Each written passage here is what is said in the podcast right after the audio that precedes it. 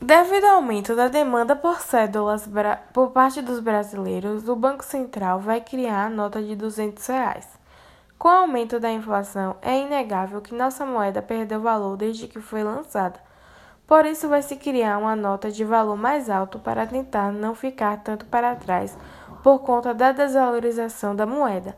Mas há um gatilho que acelerou o lançamento da nota: a pandemia já que com a liberação do auxílio emergencial aumentou a demanda por dinheiro físico. As pessoas vão sacar o dinheiro para guardar em casa, e isso se chama entesouramento.